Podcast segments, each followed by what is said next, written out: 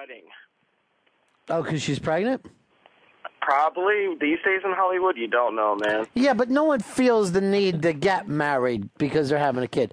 Shotgun weddings went out fucking basically with the Bristol stomp.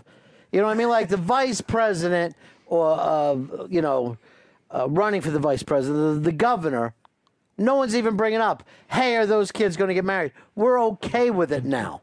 You know, at one time, this would have been the biggest scandal ever. Now people are like, yeah, okay, she got knocked up. I really think she should finish high school. We're we're not that fucking formal on this anymore. So I guess these two kids just uh, wanted to marry each other, but um, she's a big movie star of dramatic films, and he's light comedies. I, I would have a rough time with that. Uh, you don't know if it'll work out, and I'm surprised they actually went ahead and got married. Ryan Reynolds had put on and off his engagement to Alanis Morissette for years. That went on with those two. It's always the rebound. Yeah. Look at Davy Mack. Oh yeah. Oh. He went from a six year engagement into a two week engagement. Right. It's always the rebound. Boy, two girls and one pizza place. That's who she's marrying. Oh, is that who it is? Yeah, that's where I he never saw started. that show. That's where he started. I know that he was uh, Van Wilder. I couldn't make it through that. Yeah. I tried to watch some other movie that he did. I don't think it was Mr. Woodcock, but it was something like that. But I just can't watch his stuff. Well, sadly, Van Wilder is a step up for his acting. Is it? Because he started on really shitty. He was a poor man's John Ritter, basically, on sitcoms. Geez, how poor you got to be before you can't afford John Ritter. Destitute. Uh, Greg, you're on the Ron and Fez show. Oh, hey, boys, what's going on? I think the Ichiban for sure has got to be Sarah Palin the other night on Katie Couric. I mean, that was very impressive interview she gave. It's very interesting that this has been such good news for Katie Couric.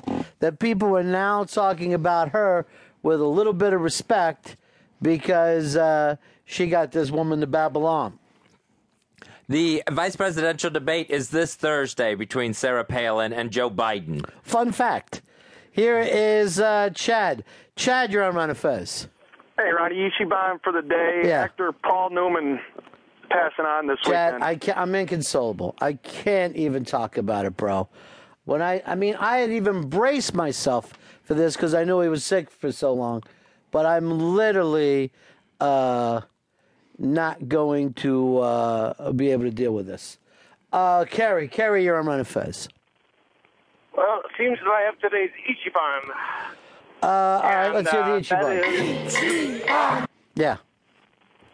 the last thing Opie said today was just a little throwaway line before they went off the air that tomorrow is their last day.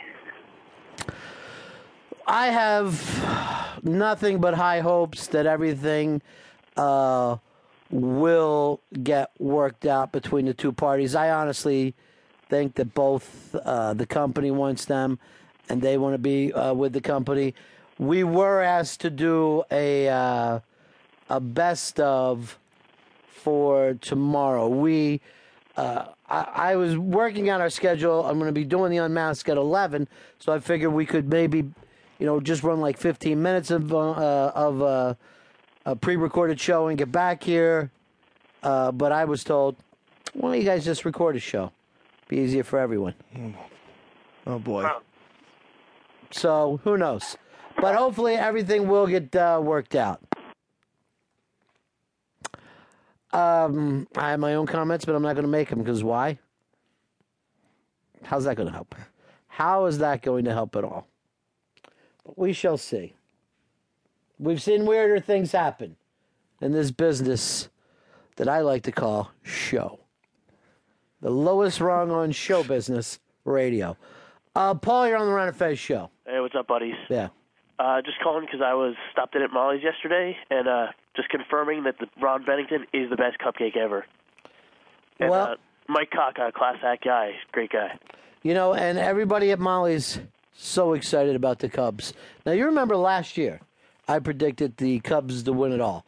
The problem is, uh, now Sports Illustrated has them on the cover. Oh, if we win it, we'll never stop crying, we'll never stop laughing. Going through Chicago, interviewing people about the excitement of what happens if they win this thing. Why not wait until you win it before you start uh, talking about where the parade route's going to be?